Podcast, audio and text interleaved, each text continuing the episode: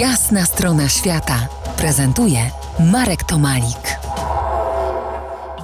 Gościem jasnej strony świata Daniel Kocuj, autor książki Bajkowa Podróż. Człowiek, który przejechał rowerem trasę z Sydney do Szczecina. Pozostańmy jeszcze w bezdrożach Australii. Panna Savanna.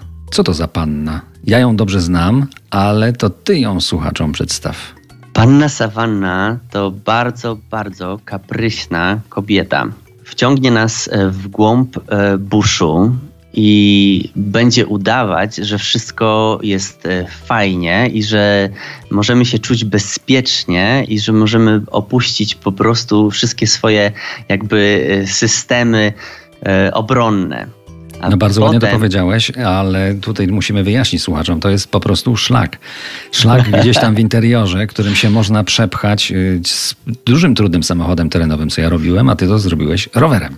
Tak, ja po prostu porównuję sawannę do, do e, kobiety, a tak naprawdę to do konkretnej kobiety. I chciałbym przywołać tutaj słuchaczom e, taki obraz przed oczy, film e, Quentina Tarantino od zmierzchu do świtu, gdy Salma Hayek y, tańczy z wężem, zanim się jeszcze okazało, że jest y, wampirzycą i zaraz y, sięgnie po naszą krew i nas wykończy to właśnie taką e, panną sawanną jest e, szlak Savannah Way, o który ty i ja dobrze znamy.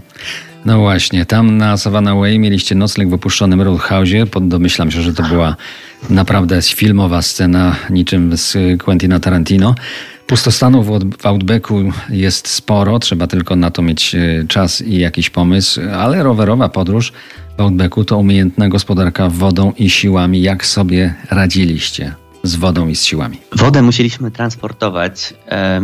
W najgorszym momencie było to około 20 litrów.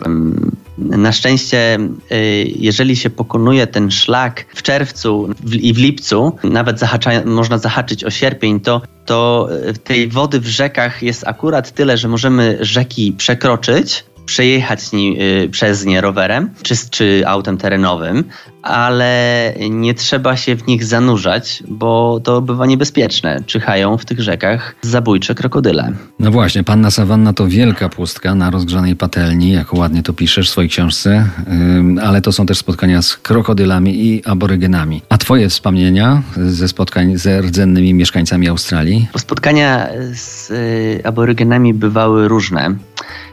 To wszystko zależało od tego tak naprawdę, ile alkoholu akurat mieli we krwi, e, ponieważ przykrym, faktem jest, że jak się zbliża dzień e, zapłaty, to, to wtedy oni piją więcej i potrafią być agresywni. na kim najłatwiej wylać swoją agresję, jak nie na białym człowieku, który przecież nie tak dawno przyszedł i wszystko im odebrał. Spotkamy się za kilkanaście chwil, e, a teraz tę chwilę wypełni muzyka RMF Classic. To jest jasna strona świata w RMF Classic.